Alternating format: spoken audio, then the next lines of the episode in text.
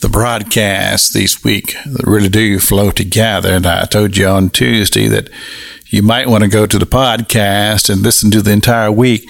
This is nine hundred seventy-five on the podcast.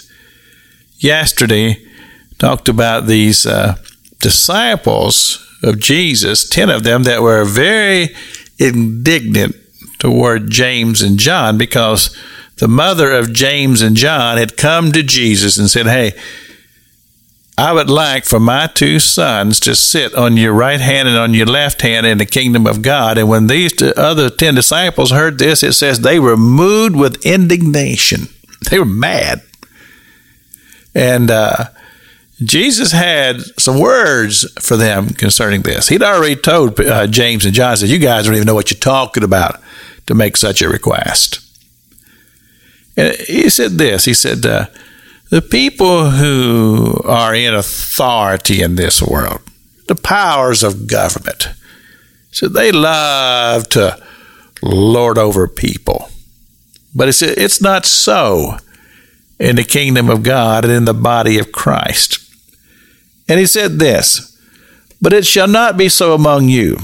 But whosoever will be great among you, let him be your minister." You see the how Jesus flips it around here?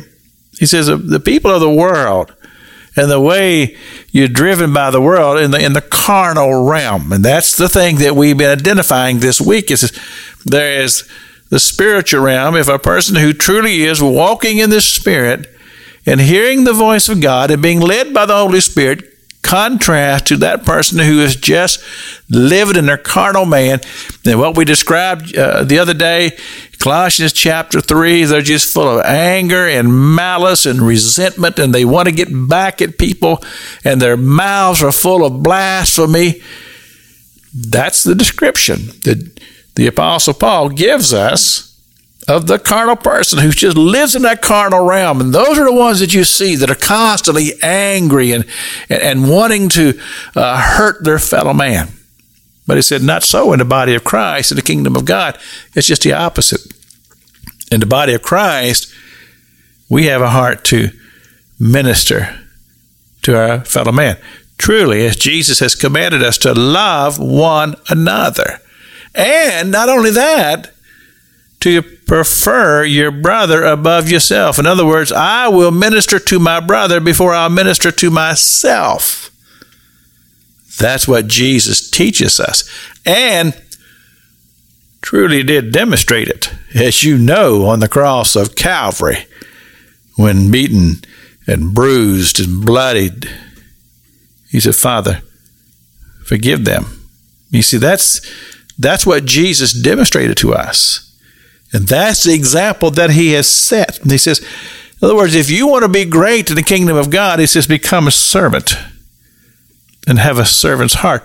And even when he began to talk about uh, in the realm of forgiveness, he says, if somebody does something bad to you, you do something good back to them and pray for them, even those who would despitefully use you. You see, that's the spirit walk. That's what Jesus teaches us, the spiritual walk. Love one another and love thy neighbor as thyself. Pastor Jack King with the gospel on the radio broadcast.